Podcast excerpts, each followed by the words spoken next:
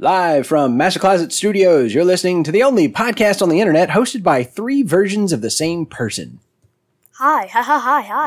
It's not like a time loop thing. It's just I have children that are kind of like carbon copies of me. As us being versions of you, then sure.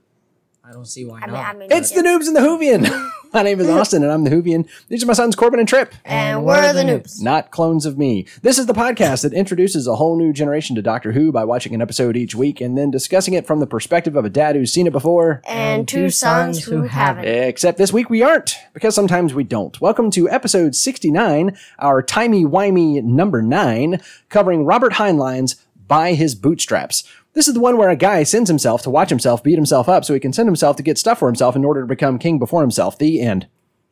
Was that fast enough, Corbin? I don't know. I think you could have gone a little bit faster. This is the one where a guy sends himself to watch himself beat up himself so he can send himself to get stuff for himself in order to become king before himself. The end. I mean, I feel like some people could still, understand what the point of the story was. You're not allowed to let them do that, Dan. So let's do a quick introduction to the primary characters and their actors. So obviously, the first person we meet is Bob Wilson, played by the very well-known Richard Dreyfuss. You guys may not know Richard Dreyfuss. I'm trying to think of something he's been in that you guys would know, but there's probably not a lot out there. Yes. Yes, you would know him from this. He's done lots of movies over the years. Well-known guy. He's one of those guys where when you see him, you go, oh, yeah, that guy. And then we had Joe Wilson, Joe/Bob Wilson. Who messed up my notes? Me. Why? Because they're all Bob Wilson. But they're just supposed to be different. Joe is played by Richard Dreyfuss. Third guy, played by Richard Dreyfuss. Just to mix things up, we have the prank caller, played by Richard Dreyfuss. The internal monologue, played by Richard Dreyfuss, and then Diktor, played by, of course, Richard Dreyfuss. Noobs and the Whovian is brought to you by R5 Website Management, where you can get world-class hosting, domain registration, and security at a great price. We've got a special deal just for Noobs and the Whovian listeners. Use the code NOOBS at checkout to get 15% off your entire order. Go to store.r5websitemanagement.com, throw everything that you need into your cart, and then use the code NOOBS at checkout to get 15% off your entire order and build your awesome website today. All right, so let's just jump right into the time travel details. This one, guys, is like the definition of wibbly wobbly, isn't it? It's literally. Yeah. Surely this isn't the first story, but the first story story to have wibbly wobbly time travel, but it's very certainly not. But this is early stuff. This is I think 1941. This was originally published. Is this where the bootstrap paradox name came from? No, no. It's actually the other way around. The title By His Bootstraps comes from the bootstraps paradox, if I remember correctly. And are y'all familiar with the idea of picking yourself up by your bootstraps? Mm-hmm. Yeah, that's kind of like the American dream. You just do the impossible. It's the idea that you lift yourself up, and the very concept of lifting yourself up by your bootstraps should tell you how much of a bunch of crap that is. Yeah. Because as Corbin just said, it's impossible. But it's the idea of picking yourself up by your own effort. But again, demonstrating that it's not possible to lift yourself. It's like what Bugs Bunny would do, step into a box and then lift the cardboard box up, and pick his own self up. It's that kind of thing. So the idea is, that you have this guy who literally did this in this story. He put himself into power by coaching himself as a younger man. So again, let's get into the time travel details. First of all, we like to talk about the method. So we didn't have a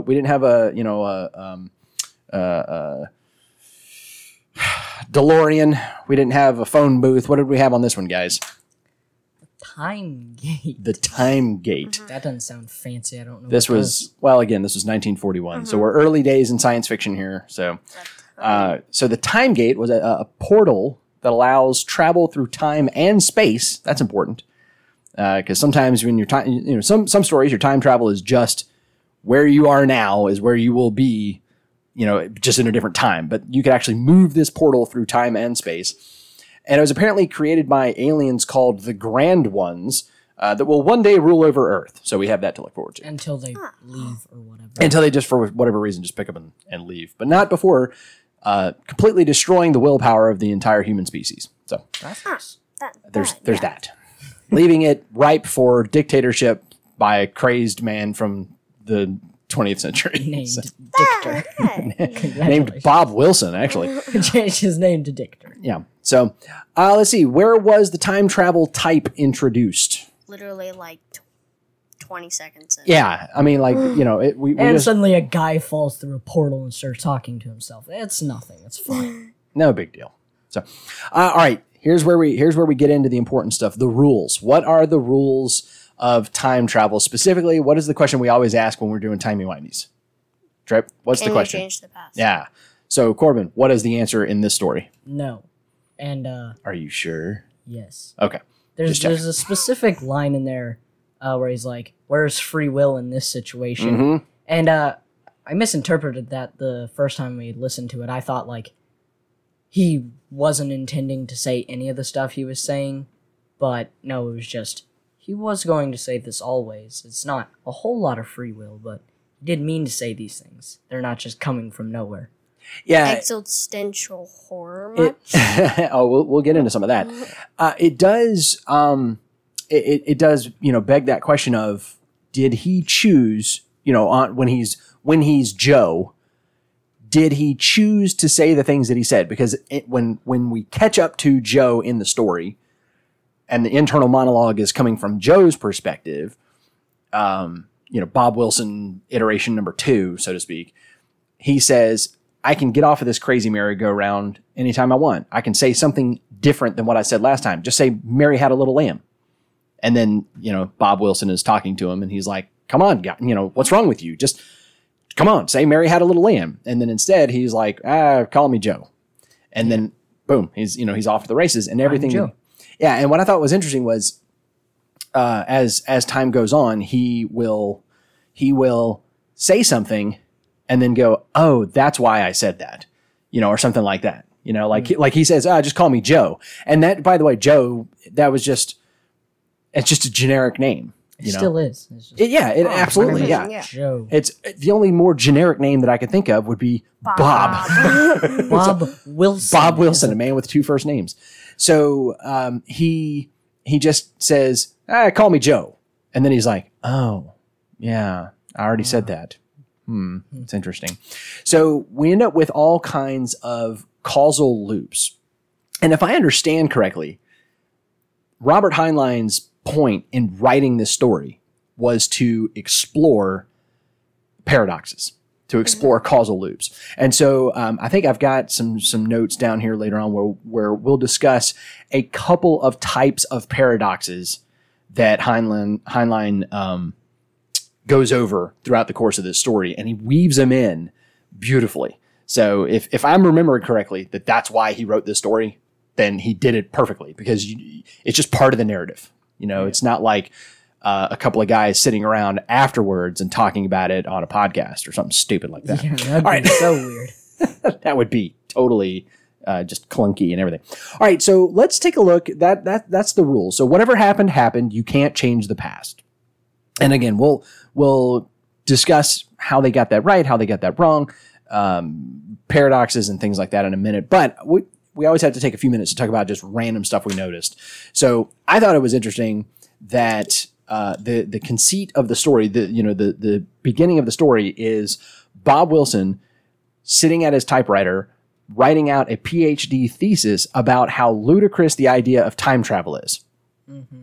And in the middle of writing that thesis, he is interrupted by a future iteration of himself. It causes him to go down this ridiculous journey where he ends up 30,000 years in the future, right, as ruler over Earth. Right, but you know, like he could have been doing anything. He could have been sitting there listening to music. He could have been writing a thesis about something else. He could have been making dinner. But Heinlein had him writing a thesis about why time travel is impossible. Seems because of things meta. Like, huh? Seems a little bit meta. Right. Yeah, exactly. Mm-hmm. And he's writing a thesis about how it's impossible because of things like paradoxes, for example. Yeah, and then spends the whole rest of the thing trying to explain away paradoxes and how he really does have free will, only to find out he doesn't. Nope. Let's see. He said, I didn't notice this. I have listened to this story so many times. This is probably my 6th or 7th time listening to it. And I didn't catch it this time until this time yesterday when all three of us were sitting listening to it. There's a moment when he says, "Nobody here but me." And that's so true. It's him and a copy of himself. So there's literally, even though there's someone else here, there's still nobody else here but me. I thought that was great. Corbin, you want to give us our favorite line of, or excuse me, our favorite 3 lines of the entire broadcast? Listen, Toadstool, if you want a good chuckle, go set fire to your shorts, but leave me out of it. And then he finds out he's talking to his girlfriend. Listen, Toadstool. Oh, that's great. If you want a good chuckle, go set fire to your shorts, but leave me out of it. There are so many things. The way he says it. I'm trying to remember. I want to say that this recording he said in the intro it was done by NPR, National Public Radio. I want to say it was like in the mid-'80s. And so some of the references, Toadstool? He calls him Toadstool as an insult? Like, what in the world? And, like, if you want a good chuckle, go set fire to your shorts. I was like, what? I love listening to things that are just a few decades behind and listening to some of the insults that get hurled. It's like, was that like a really wicked burn back in the day to say, go set fire to your shorts if you want a good chuckle? What the heck? But at any rate, so... I wrote in the notes that exactly verbatim, and then I wrote, it's even funnier the second time, and the third. It's it just keeps getting funnier every time we hear it. First time you're like, what? The second time it's keeps going. Third time it's how many times is it going to show up? Yeah. Corbin, you had the next note there. I put this down there based off of your observation. So it's sometime during the second iteration where he's gone through the portal again to go meet himself, to go through the portal or whatever. Confusing stuff. Yeah. And so he's talking to himself, and I think he's like, okay, just say Mary had a little lamb. And then he snaps in his mind, like internal monologue. He goes, snap. Just say something different, and we'll be out of this thing. And Corbin goes, did he just snap in his mind? I've sure never done that. I've never internally gone and snap. I guess you could do that. You can. Sure, why not? So speaking of that, I thought it was really interesting the way the audio, the radio drama used audio as a medium to change the perspective, right? Mm-hmm. So you have the internal monologue shifting. So you could, as confusing as this story is, you could hit play on your device and skip it to any moment in the story and just listen for maybe 30 seconds, and you would be able to know which iteration of Bob is the current one because the internal monologue shifts, right? Mm-hmm. So we see the story, the scene in the room with the typewriter. We see 3 versions of that, right? We see the same version 3 times. And the first time we go through, the internal monologue is Bob at the typewriter. Mm-hmm. Yeah. The second time through, the internal monologue is Joe. And he's saying things like, man, was I that stupid? A couple of, when I went through this the first time. And then the third time through, the internal monologue is the third version, Joe 2.0 or whatever we want to call him. And then it keeps going, right? Then we have the prank caller version. Then we have Diktor, and they even turn Diktor's inner monologue into a whole other character. Yeah, so he's almost like a 5th entity, a 5th iteration of Bob. And you have to give props to Richard Dreyfuss because when you're listening, there are subtle little changes in the way he voices the characters based on how the story he's a little bit more worn out and tired now, so he's going to sound a bit more like that. Mm-hmm. And it helps you tell which one's Bob and Joe sound pretty different. Joe sounds, like you said, a little more worn out, a little more exasperated.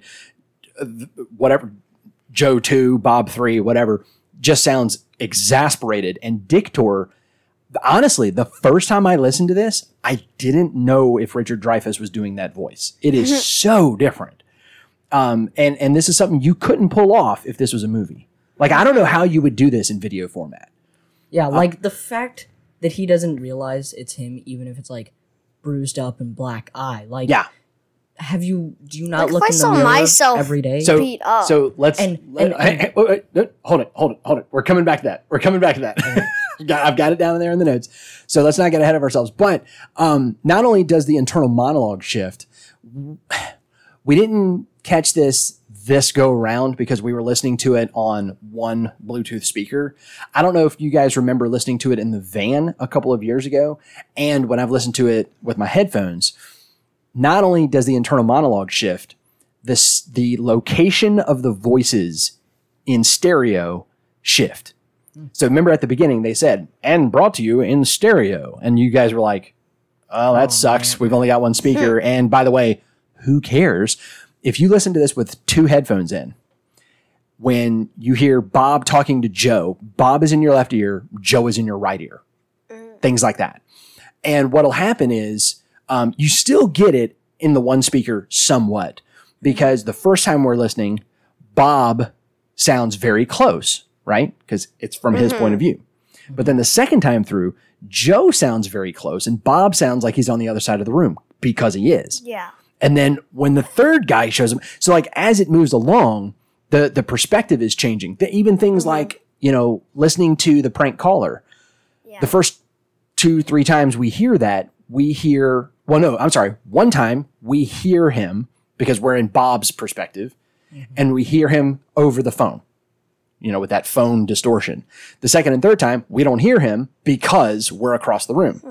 Then the fourth time, we're on the other end of the phone, so we hear Bob talking through the phone, and it's I mean, they just did such a great job of these little tweaks. Yeah. Now, I do want to throw in that I went ahead and I tracked down the book that this is in. So if you're interested, you can read. First of all, if you just Google "By His Bootstraps" PDF, you'll find a PDF version that's out there online. But if you'd like to, you can get it on audio, which is funny. Like we've already heard it on audio. Yes. But if you want to get an audio version, you know, it's just an audio book version of that written word. It is on Audible. What you have to do is you have to find a book called The Menace from Earth. And it's a collection of Heinlein's short stories, including this one. I wouldn't highly recommend it because some of the other stories are kind of lame. And the radio drama is very, very close to the original book version of it. But you'll pick up on some differences because whereas this one is primarily acted out by one guy, the audiobook is read by one guy. But he's not like doing anything to make it sound like different people. Well, I can't remember, honestly. I think he does because audiobook narrators normally do that. They'll change their voices for different characters and things, but you get the narrator perspective. Because in the radio drama version, you have a narrator at the very beginning that says, Bob Wilson didn't see the portal open behind him or whatever. And then the narrator's gone. We don't get a narrator for the rest of the thing. Everything is from the perspective of whichever iteration of Bob Wilson we're following. The book version is told third person omniscient, right? So you get, instead of an internal monologue, you have the narrator saying, Bob thought this, that kind of thing. There's also some additional stuff that is included in the book that's not in, or the written version that's not in this audio drama version. And I'll point some of those out as we go along. One of them that's in the random stuff we noticed, y'all remember when Diktor is talking to himself towards the end, and he says that he hasn't been back to the Hall of the Gate for years because he accidentally saw the great ones. In the book, it says that he didn't accidentally do nothing. He went looking for them. So he used the time gate and moved around through time to try and see, well, who were they and what was the deal and how did they build this thing and all this kind of stuff. And when he finally found them, it says that he went running from the Hall of the Gate screaming in madness and kind of went crazy for a few months. So... What? Maybe that's why he didn't go back. Yeah, that's exactly why he hasn't been back there in a while. And I think he kind of had to like wrestle with himself a little bit more to end up going back there. So did you guys have any other, you know, get out all the randomness before we dig into, did they get things right? Did they get things wrong on the time travel part? I was wondering. Okay. The girl that he was talking to, Did he actually know her? The girl on the phone? Yeah, because it seemed like he didn't... Like, when you first hear the call, it's like, oh, they're dating. Yes. And then they're like, wait, now they're mad at each other. And then we switch back and they're like... And he just, like, randomly hates her all of a sudden. Yeah. It's like... I found out time travel and now you're... Right. I've seen Arma and so now everything else. That was his girlfriend. That was his girlfriend, and they had been dating for a number of years through his graduate program. And there's some hints that he's kind of over her anyway, like maybe he's outgrowing the relationship or whatever. Mm-hmm. But then, all of a sudden when like time travel and I'm going to rule the world and be surrounded by beautiful people, you're just a little peon and I don't really care about you. So one thing I thought was weird as far as like just narrative is when the third iteration, when so Bob Wilson falls through the portal, Joe goes back through the portal, and then Bob 3 is standing there and he's like, hey, wait a minute, I've escaped, right? I've gotten out of the loop. And he says, well, back to the old typewriter, and starts trying to rewrite his PhD. So now he's going to go rewrite his PhD thesis, I guess, presumably trying to prove how time travel is possible and does make logical sense. What the heck?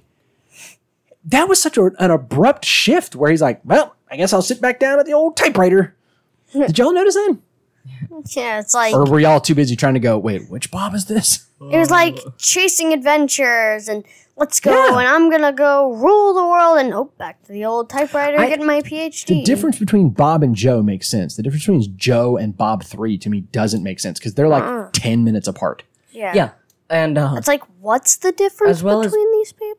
As well as being 10 minutes apart, Joe like has this nice sleep, but apparently still has like a bruised lip and a black eye, goes through.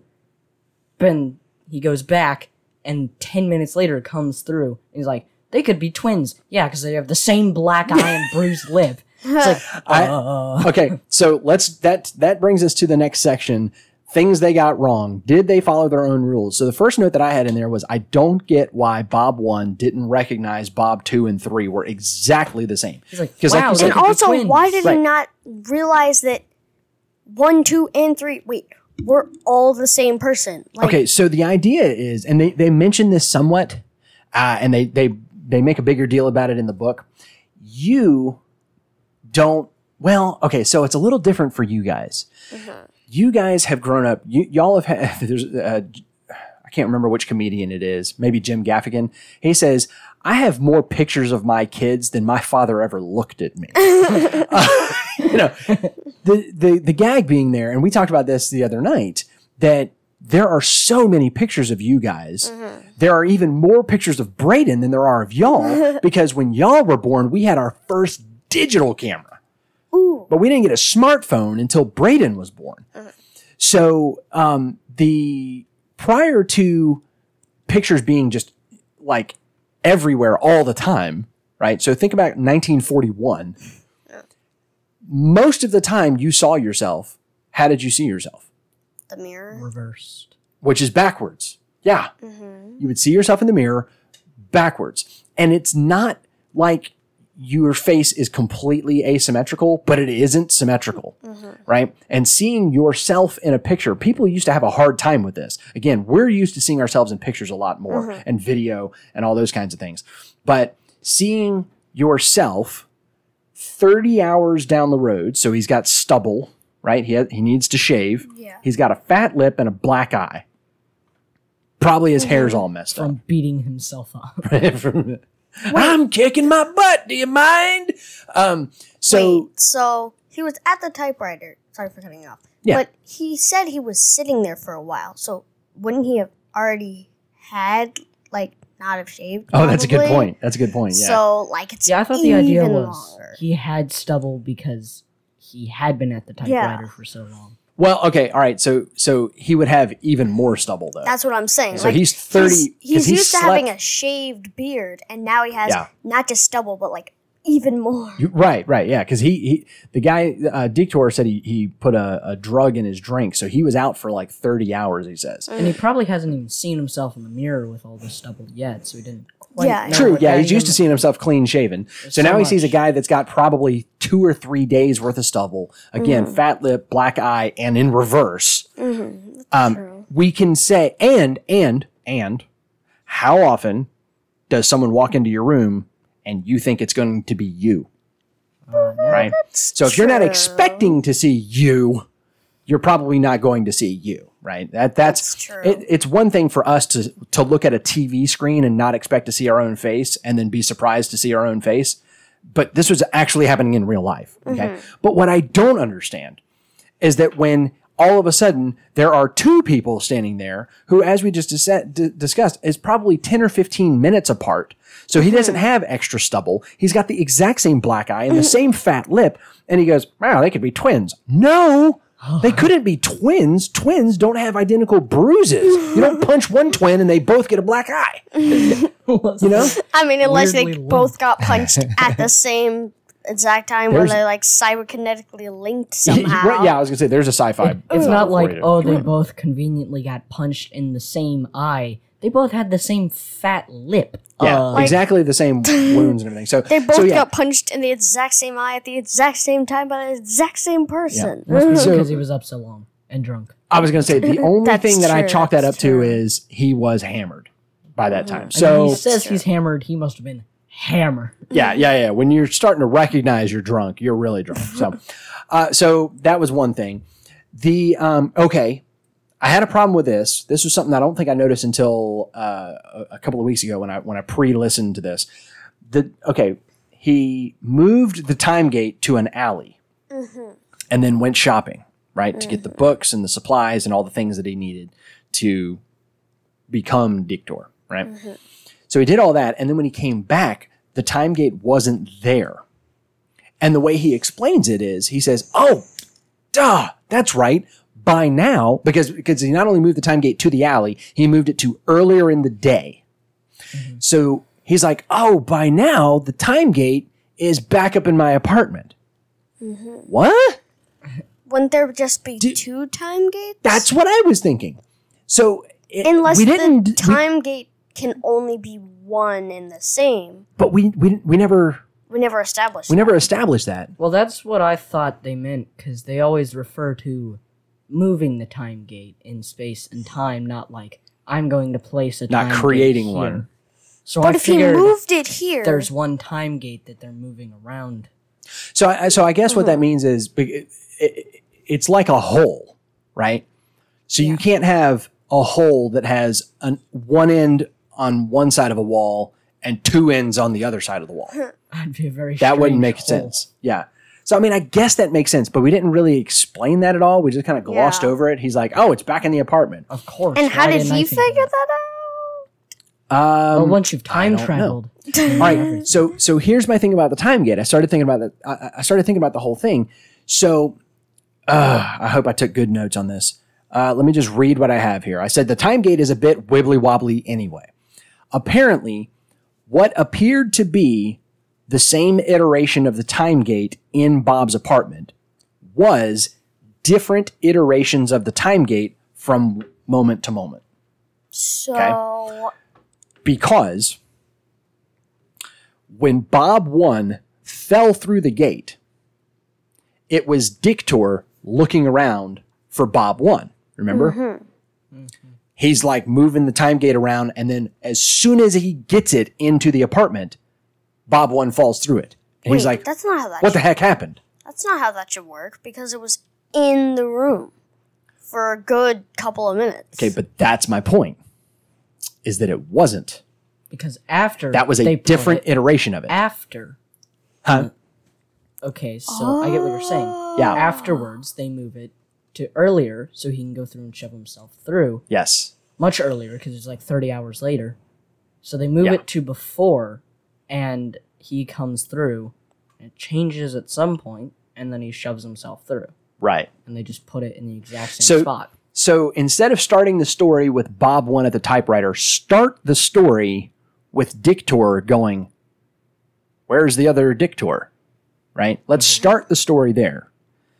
And so he goes to the time gate, moves it all around, gets it to the right place, and then all of a sudden, crap, Bob 1 just fell through. Diktor realizes, it's me. I've always been Diktor. There never was another guy. It was me. I just didn't know it. And by Diktor, we mean Diktor 2 inside of Diktor's head. Right, yeah. Diktor inner monologue number 2. So he talks to him, gives him a drink, knocks him out for 30 hours. 30 hours later, let's call him Joe, is talking with Diktor, and Diktor sends him through before Bob 1 fell in the first place. No, not before the gate appeared. Well, yeah. He backed it up in time to be at the beginning of that whole scenario, right? Mm-hmm. So he rewound it so that when Joe steps through, he steps through before Bob 1 fell through. And the only reason Bob 1 fell through was because Bob 2 and 3 were fighting. Already right. In there. So Gate 1 appeared after Bob's 2 and 3 had already come back through other iterations of the gate. Mm-hmm. So you have like Gate 2, Joe walks through. Then Gate 3 and then immediately... But then Gate 2 becomes Gate 1, and Bob 1 falls through it. And then Gate 1 goes away and becomes Gate 3 for Bob number 3 to come through. And Gate 4 appeared several hours earlier. So the timeline is 4, 2, 3, 1. Yeah, at the very least. Yeah. So even the time gate, it's like, wait a minute. Even the time gate. Even the nature of the time gate is almost paradoxical, because the time gate was only able to be put where it was. It was put where it was by a man who was only there because he fell through the gate while it was there. Blah. Confusion. Blah. All right, so that's the things that they got wrong that I saw. What about you guys? Was there other inconsistencies within the time travel rules? I mean, I wouldn't say that was an inconsistency per se. That's true. They kept it consistent. It's just weird. True. This isn't an inconsistency, but this is just an interesting thing. Why did he need the books and stuff again? So you're not familiar with the books that he bought? The books that he bought were they weren't great leadership style books, but they were books written by and about very powerful world leaders, dictators, actually. So one of them was Mein Kampf, which was Hitler's book that he wrote. One of them was Machiavelli's The Prince. Why do they sell the book that Hitler wrote, like, in the 1940s? Because reading it to understand the man better so that we can avoid him in the future is good. And unfortunately, that also means that it has to be available for those people who may read it and agree with it. And who burned books? Hitler. The very men that created them. Yeah. Well, he burned the books that disagreed with him. And so in our understanding, our being America, because I know not all of our listeners are American, but in American politics and, culture and ethos and whatnot, we believe in free speech. And so every idea can be voiced, even if it's wrong. You have the right to say it so that we can debate it in an open format. And sometimes we discover that the things that we held to be true, right, and good were horribly wrong. And we change those things. And the reason we change them is because someone was allowed to say, that's wrong. Unfortunately, that also means that people who are completely wrong and evil also get to stand up and say the things that they believe. That's America. So, boy, didn't expect to go down that little rabbit hole, but we did. Yay. So, things they got right. I didn't write down any notes here. Except that I would say he did a good job. Like, he really nailed some paradoxes here. He posed some interesting questions, didn't really answer them, Yeah. Which is okay. You know, that wasn't what he set out to do. He just set out to say, yeah, but if you can time travel, what about when this happens? You know, things like that. So,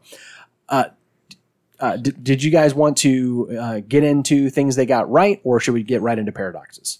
Well, let's get into paradoxes because those are more fun to talk about. Okay. So paradoxes. Corbin had asked me at one point. He said, "You know, are there really like different kinds of paradoxes here? Mm-hmm. Because you know, there's the bootstrap paradox." And Corbin, by the way, off the top of your head, do you remember any of the other types of paradoxes other than bootstrap paradox? The bootstrap paradox is the one that's also sometimes called the ontological paradox, right? Yeah, I think. Okay. I've heard one that has a few variations as well. It's called the billiard paradox, where, say, you throw a billiard through a portal in such a way that it hits itself out of the trajectory of the portal, then what happens? And like a portal that goes backwards in time or something? Okay. Wormhole or whatever. Like the time gate. Yeah, okay. Yeah. And I can't think of any others. Is that an example of the grandfather paradox? Yeah, I think so. Okay, so the grandfather paradox is the idea of what happens if you go back in time and shoot your grandfather dead so that he never marries your grandmother and you were never born. Therefore, you couldn't go back to kill your grandfather. Therefore, you would be born. Therefore, you would go back and kill your grandfather. Right. Sorry. So I use grandfather instead of just father. I don't know that either. Mm-hmm. Yeah. This one focuses on bootstrap paradoxes, and sometimes called the ontological paradox. Ontology basically meaning like to be, to exist, that kind of thing. So the idea is, where the heck did that come from? Okay, mm-hmm. So let's talk about types of bootstrap paradoxes in By His Bootstraps. So one is the nickname Joe. Okay. Where did that come from? Where did he come up? Where did the nickname Joe originally come from? Well, because he said Joe. Right. But why did that guy say Joe? Did he say Joe because he heard himself say Joe? Okay, all right, so this goes back to the girl in the fireplace. Mm-hmm. Mm-hmm. Has a version of this where she knew the phrase when the clock breaks, the doctor will appear. Uh-huh. And she knew that was the case because she heard herself say it in the past. And if I remember correctly, in that episode, when she said it, she was referring to that very example. Yeah. The doctor never said it.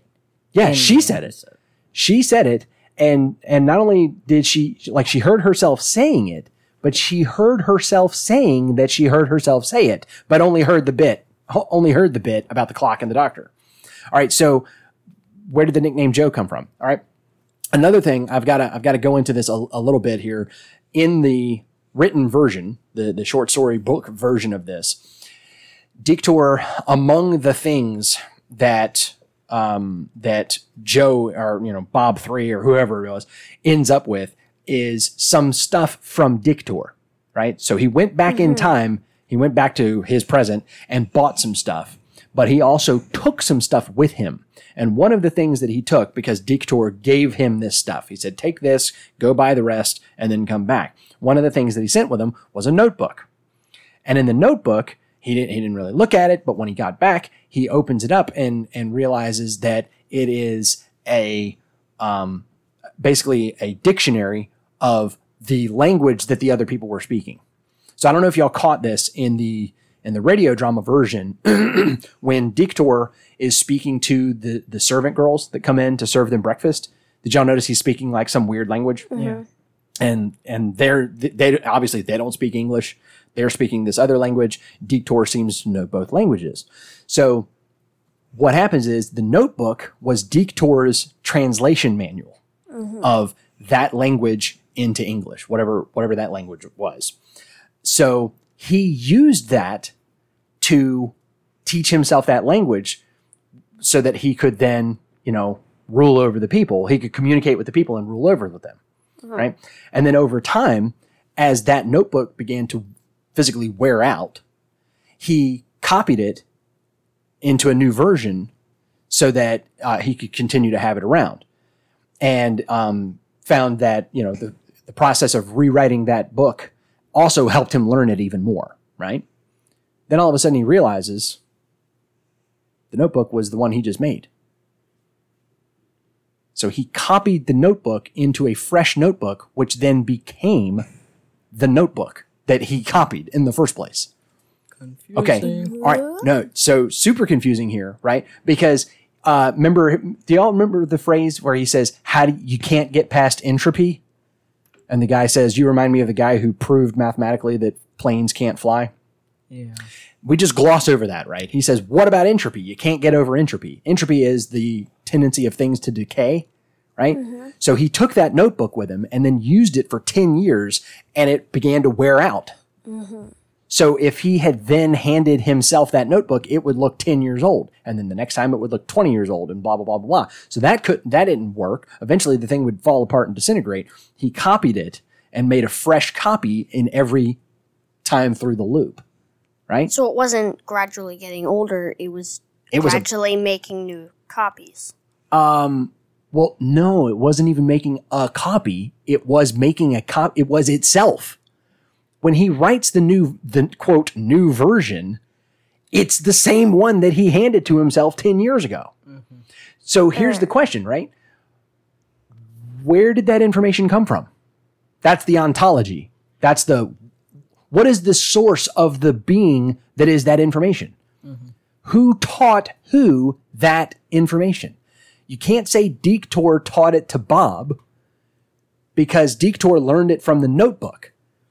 That was handed from by the previous Diktor. Right. That is the same Diktor that he is. Right, and that's the other thing is because of the nature of the loops in this version, in this story, mm-hmm. there is no Diktor 1, Diktor 2. There is no second time through the loop. I was saying that, but that's not how it works. It's only ever one time through. And we know that because of the way we experience the story. The internal monologue is Bob, then it's Joe, then it's Bob 3, then it's the prank caller, then it's Diktor, then it's Bob again. You know, and for us, the perspective is shifting along with Bob as he moves through time. So the bootstrap paradox of how do you pick yourself up by your own boots and lift yourself up in the air? Where did the information in the notebook come from? It's just there. Yeah, it's just... I mean, even if it had come from somewhere, no one during that time period spoke English. They all clearly spoke some different language. Right. So who even would have taught it to him? Right. So it's not like he learned the language over time and then wrote it down. No, he learned it from the notebook and then used that information to copy it into itself. Where did that come from? Yeah. Then we have things, again, causal loops. Diktor sent Bob through so that he could send himself through. They actually explored this for a half a second. What? He Diktor tells Bob Joe after he comes back. He says, "Are you telling me," Joe says, "are you telling me that you sent me through so that I could go back and send myself through the portal the first time so that you could then send me back in order to send myself through?" And Diktor says, "Yep. Exactly." And Bob's like, "Well, that doesn't make any sense." And Diktor just kind of goes, "Nah. Well, that's what's happening. So. Don't worry about it." Now, that's what happened to me the first time. So that brings us to our Can We Talk About? So this is, can we talk about the nature of the self? And this is bordering on Corbin's favorite segment, existential horror, right? Mm-hmm. Yes. A running debate throughout the story, and this is the more times you listen to this, and by the way, I would encourage everybody who's listening, if you only heard it one time, I would encourage you, especially now that we've talked about it, go back and listen to it again. And you too, I would say, get it on your devices and go, it's in the drive, it's in Google Drive. Go listen to it a couple more times this week, because every time you listen through, it makes more and more sense. And it frees your brain up to listen to smaller details. Mm-hmm. Like I said, I've listened to it 7 or 8 times, and every time I'm like, "Oh, wait a minute," because I'm processing what's happening instead of having to go, "Wait, what?" Yeah. You already know first couple of times you listen happened and is going to happen. Right. It's like rewatching a movie and seeing, oh, it's exactly that's where the Millennium Falcon is. Yes, that. It's for sure. Random reference. So a running debate throughout the story is who is Bob? And by that I mean when there is more than one iteration of Bob present, which one is really quote unquote him? And in theory, they're all him. But then how do you have more than one entity with the same conscious? Right. Except they're not more than one entity in theory. They're the same entity. Yes. But from different time periods. Yes.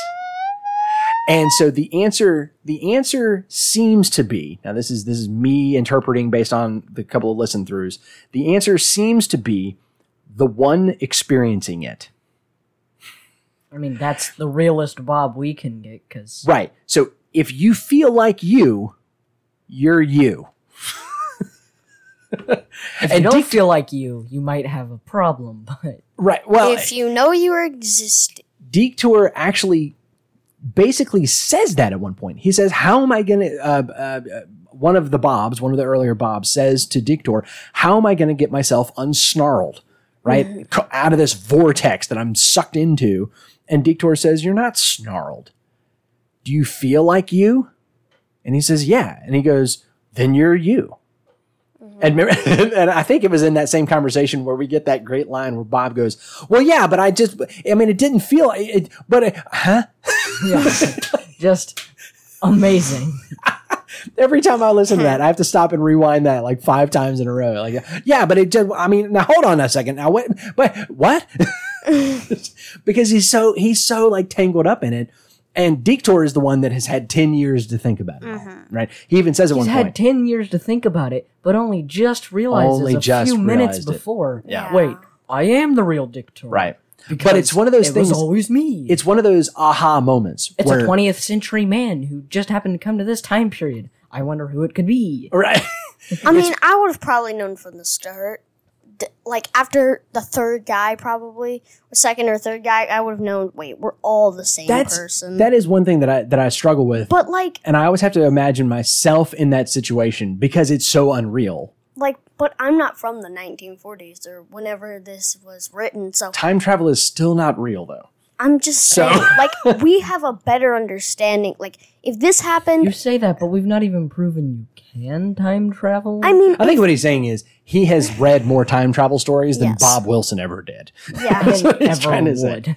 Yeah. You know, it's the same reason why we're all like, I would totally survive the zombie apocalypse because I've seen all the movies. You know? I mean, this is a classic horror trope right here. You know you're not supposed to keep flicking the lights on and off to see if the monster will come towards you. Right.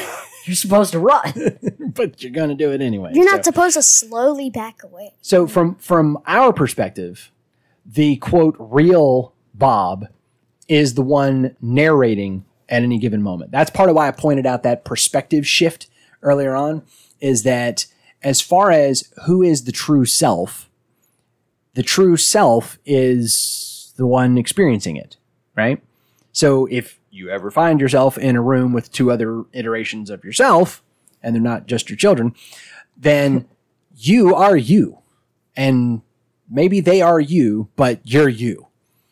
I tried looking some of this stuff up. He has a line earlier on that says, when he's writing his thesis, and it's a foreshadowing, but it goes over my head, and I've done a little bit of digging on it, and I still don't. He says, duration is an attribute of the experience and not the plenum, I think. Something like that. What does that mean? I don't know. But Corbin, you were kind of talking about that, where you were like, you can't have multiple of the same entities in one place and blah, blah, blah. And that's what he's arguing, is if I'm here and I'm me, but that thing over there says it's also me. And is clearly... me. And then the next time through, I'm that other guy across the room looking back at me. Was me. And now I know for sure. Because, you know, at first he's like, I'm drunk, I'm hallucinating. The second time through, he knows that the other guy is genuinely him from 30 hours ago. So who am I? Am I me? Is he me? Are we me? Wow. You know, and that's what he's arguing. And it's something to do with duration and experience and how that phrase, when I Googled that phrase, I went down this dark rabbit hole about the nature of consciousness. And I was like, okay. So Google that phrase and have all kinds of fun with that. But so he, again, Heinlein does a great job of just diving into what can really happen if time travel is the case. Because what do we do? What do we do when it's, you know, Back to the Future or it's aliens or whatever it is? We time travel like way back, right? Yeah. We go back to ancient Rome or, you know, maybe Marty McFly goes back and meets his parents and there you go. That's the grandfather paradox, right? He prevented his parents from falling in love and therefore he never existed. And they just wibbly wobbly their way around that. Because it's a slow fade. And so right. Get them back together. As we discussed back on episode, Corbin, insert episode title here. But, this one says, yeah, but what if we had several iterations all show up at the same time? Do you know what this reminded me of this go around? What? We need to link up to this. Corbin, put me a note right here about the nature of the self. Make the next bullet point, Julian Smith video. All right? Okay. A Julian Smith video? Do y'all not remember this video? I think the video is called You in 5 Minutes. Or Me in 5 minutes. Yeah. Something like that. We need to rewatch that. Yeah. I'll put Corbin is making a note and I'll put a link there, highlight that or something so that I'll remember to fill that in with a YouTube link. There's a great Julian Smith video that's, he's a comedian on YouTube who used to do all kinds of stuff. And, he's got a video where there's multiple iterations of himself. Mm-hmm. And I think he did it just to show off his editing skills, because there's a scene where he's eating a donut and sets it down and the other version of himself across the table picks up the same donut and eats it. And I do not know how he did that. Fancy green screen. Oh, I'm saying, though, you know, but he picked up – anyways, he set down an object and then picked up the same object from the other side of the green screen. Like, it doesn't make but then amazing. You see it done with like live magicians and you're like, excuse me, what is happening? Yeah, what is happening? So at any rate, we'll link up to that, but it's that same idea of like, which one is me and what does it mean to be me and all those kinds of things. So, all right, before we get into what Jared has to say, I want to remind you guys that Noobs and the Whovian is brought to you by listeners like Victor and Jared. And listeners just like you, if you find value in what we do and want to give a little value back, that's what we ask. Join in for as little as $1 a month as an Amelia patron. Starting at $5 a month, you'll be on the Amy tier, and you'll get a shout out on the show. Anybody $5 and up. $12 a month means you're our very own River Song, always there for us. $15 a month makes you a hosting host, and you'll get a chance to guest host on an upcoming episode. Just so you guys know, we haven't forgotten yet about Victor. He is we're talking with him behind the scenes and working out some of the logistics, and think we should have him up within the next few weeks. So again, once we nail that down, we'll get it locked in for you. So if you want to join Victor, Jared, and others and become a supporter of family-friendly independent media, go to patreon.com/noobsandthewhovian and get started today on that. So Jared wanted to chime in. He asked me, he emailed me and said, you know, I don't know if there's anything in particular. And then I said, hey, you know, like, take the week off. Or if you think of something, you know, like, throw it our way. And he emailed me late yesterday and said, I thought of something, or maybe it was early this morning. He said, I thought of something, and so here you go. So I haven't heard it. I know a little bit about what it is. It has to do with bootstrap paradoxes from Classic Who. So let's hear what he has to say. Hello, Noobs in the Whovian. This is Jared, and I was not going to send anything in for this episode. I enjoyed listening to By His Bootstraps. It was my first time, and it was a wonderful introduction to a great story. But I couldn't find anything that connected to Who, and I didn't think I had anything all that impactful to share about it. But then I woke up this morning, and I thought, back in Classic Who, I think there's a bootstrap paradox. And I'd never thought about it this way before, but here's what I've come up with. So in the story, Genesis of the Daleks, the Doctor is sent back by the Time Lords to when Davros is creating the Daleks, and he's sent there to stop them, to maybe change their course so that they're not as evil, to help them understand that they can have a functioning place in the world, or in worst case scenario, to destroy them. And we've talked about this episode before. We know, obviously, he did not accomplish any of those goals, spoilers, because the Daleks are still around and evil.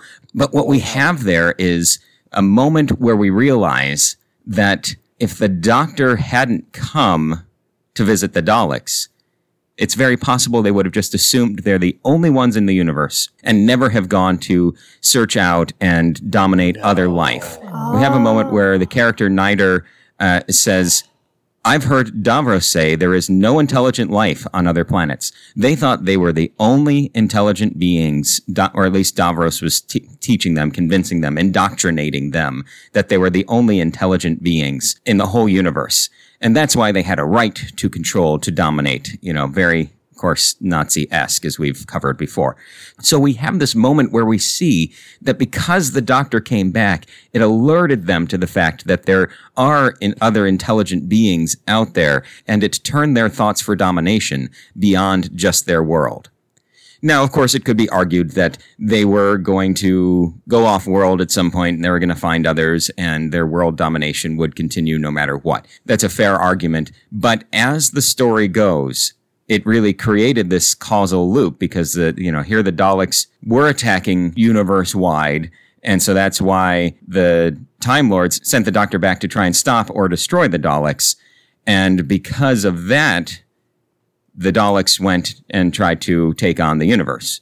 So, where you've got your bootstrap paradox, why, where was the real beginning here? It's maybe not the strongest bootstrap paradox because there are ways of thinking around it. But I thought that was at least some classic Who connection to the story that we all read or listened to this week. So thank you, Noobs and the Whovian, for including me. And I look forward to bringing you more classic Who connections next time. Hello, Noobs and the Whovian. Whoops. Do again. I was using a different app to play it. Apparently that one loops. That's awesome. I love that perhaps the Doctor is the reason why the Daleks are out to destroy everything in the universe. That's amazing. And slightly annoying, but amazing. And totally terrible. But still, that's amazing. That's very cool. I do like a good story where you go back in time to stop something and then you end up causing the thing that you want to go stop. Yeah, I always like that. Oh, come on. When it's done right, I do like that. And there's a couple of good examples out there. I also like the ones where I'm trying to think of whether I should tell you this example. I'll just tell you the idea without telling you which movie it is, because then we can watch that movie and it won't be spoiled. But I love when you have a time travel movie where somebody goes back to try to stop something, and basically they just fail to stop it. Mm-hmm. So it's like whether they went back in time or not, they didn't cause the thing by going back, but they just failed to stop it. Yeah. But left little breadcrumbs along the way and stuff like that. So. That's always fun. What I don't like is when you have a story that establishes that you can't change the past and you have causal loops and then the hero finds a way to change it at the last second. I hate that. Oh, come on, admittedly, Doctor Who does. So moving right along. That's impossible. We not anymore. That's right. So that brings us to, was it good? So first of all, guys, was it a good story? So forget the time travel element. We're going to evaluate that independently. Was this a good story? Yes. Definitely. Yes. So Trip says thumbs up. Would you care to elaborate? No. Okay. What? Go ahead. I think it's just for it to be written so long ago, I think it's such it definitely holds up to my standards. I would definitely not think that this is from the 1940s. That's the thing. This is not nearly as hokey as you would think it would be. This is not we have flying cars. It's temples and giant Well, that's the thing. Yeah, he went so far into the future that you can just do whatever you want, and it doesn't matter. It's not like when you go into 2015 and have hoverboards, and that doesn't happen in 2015 when we actually go what there. You know. So Trip gives it a thumbs up. Corbin, what about you? It is very difficult to separate the story from the time travel because it's so intertwined. It's not like Meet the Robinsons where you have a lot of time, a lot of story, and then some time travel. Yeah, but it was a good story. I liked it, and the idea was good, and he played the time travel really well. There were a lot of tiny details in there that he threw in to just for no reason, not to explain anything. It's just like, and this is a thing that happened. Because and you got an example of time travel. Like the call. He named that one girl after the first girl. Uh-huh. But it was the first girl, and so stuff like that. It's like, wow, that didn't need to be there, but okay. That was one of the so thumbs up on it. It's a good story. I definitely gonna give it 2 thumbs up for sure. And I would say that echoing what you were talking about there, I like. Throwing in the little details about how you don't recognize yourself when you don't see yourself in the mirror. And so we give him a pass on that. And things like the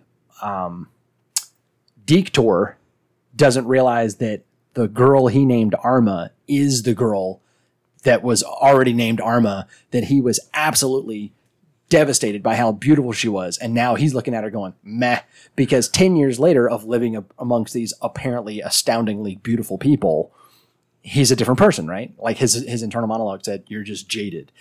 I do like that stuff, that he throws those little tidbits about humanity in there.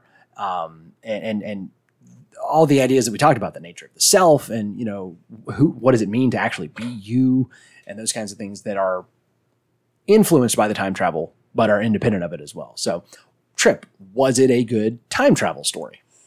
For the most part, I gotta say yes. I mean, I can't really see any areas where it's really flawed. Plus, like I said, it's an older type story, so it's kind of like you gotta give it some slack because it's still a bit older and a bit less formed, I guess, as in the way of like the early stages of time travel. But I think it definitely does hold up to like if I played this for someone just at school, they would probably think it was cool. Mm-hmm. And like this time travel, like still to this day, it confuses me. Like how does this work? Like this it's a masterpiece of how it's written and especially how he voices it is amazing. Yeah, and that's kind of apart from Heinlein's writing of the book. Mm-hmm. The audio drama presentation of it was pretty amazing too. So Corbin, what do you think? Time travel.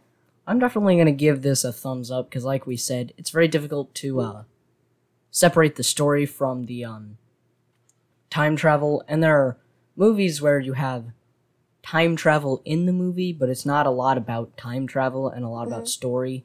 So the time travel doesn't end up all that good. Or you'll have movies or stories that are mostly about time travel, and even still that can turn out not so great. Yeah. And this was on the much higher end with a lot of attention to detail in the way that it was written. So and so, for my rating, thumbs way up as far as was this a good time travel story. I would say that this is a unique time travel story. So like Back to the Future was written because, hey, wouldn't it be interesting if like you could see your parents and what they were like in high school? And then, well, I guess the only way you could do that is if you traveled in time. Movie idea. Back to the Future is born, right? This book was set out to be an analysis of the implications of time travel. Like, this is high-level stuff. That's why you got to listen to it a couple of different times. And every time you listen to it, you go, whoa. That's what that's for. Didn't notice that last time. Huh? Didn't notice that last time. Yeah, because Corbin, kind of like what you were saying, it's hard to do a good time travel story that also has, like, I don't know, a lot of character development. Okay? And I would say this one doesn't have a whole lot of character development. No, like, first of all, mostly just a story. It's mostly time travel. It's mostly analyzing that. And yes, he does grow as a character, but that's not what it's about. No. We don't get any emotional catharsis at the end of, oh, thank goodness he learned his lesson. No, there's none of that. It's he's like probably worse off now due to being dictator of the earth. Yeah, because apparently he turned into like, Hitler, Machiavelli, Mussolini by the time he got to 10 years down the road, you know. There was character development, just more of a downward than just an upward. Nightmarish character development, yeah. So, but as far as it being a time travel story, yes, fantastic. All right, so we're running long, so I won't dive into my crackpot theory question that I wanted to ask you guys. So I'm going to ask it, and then we're just going to run away from it screaming, okay? So, because I think this is the question that Heinlein was trying to answer. Does the idea of causal loops nullify the possibility of time travel? Because this is a theory that time travel is impossible because you could have a grandfather paradox, and since that can't happen, therefore time travel is not possible. So I'm just going to ask you guys and let y'all simmer on that. So listeners, does the idea of causal loops nullify the possibility of time travel, or do we just have to deal with them if time travel is a possibility? And as Doc Brown said, perhaps, unravel the very fabric of space and time and destroy the entire universe. Don't let kids handle time travel. That's right. Don't let your kids near the time machine, as we learned in Meet the Robinsons. All right, so listener input. We didn't have any new reviews this week, so this is a reminder. You've got just a little bit of time left. If your birthday is in September, you owe us a review. Head on over to iTunes or wherever you found us and leave us a review. We'll read that out on the show and give you a birthday shout out. The game plan next week, we are straight back into Series 5 with Vampires of Venice. Now, there is a mini-sode that precedes this one, and it's called Meanwhile in the TARDIS Part 2. And that one, we have a link to that. So if you go over to noobsandthewhovian.com and go to the show notes for this week or last week, scroll on down to the game plan, and you will see the link there. Meanwhile in the TARDIS Part 2. Or you can Google it. It's on YouTube. It's out there. It exists. And hopefully, like we said last time, our link is still good. So watch that, then sit down and watch Vampires of Venice in preparation for next week. Noobs and the Whovian is a production of Master Closet Studios, where it's always smaller on the inside. Your senior producer is me, Austin Reason. Our audio engineer is this guy. I'm Chip. And our production editor is this other guy. I am Corbin. Special thanks to Tardis.Wikia.com for the trivia. Thanks to Jared for the Classic Who connection. And shout-outs to Victor and Jared for their Patreon support. You can find us and message us at Facebook.com/noobsandthewhovian or email us at noobsandthewhovian@gmail.com.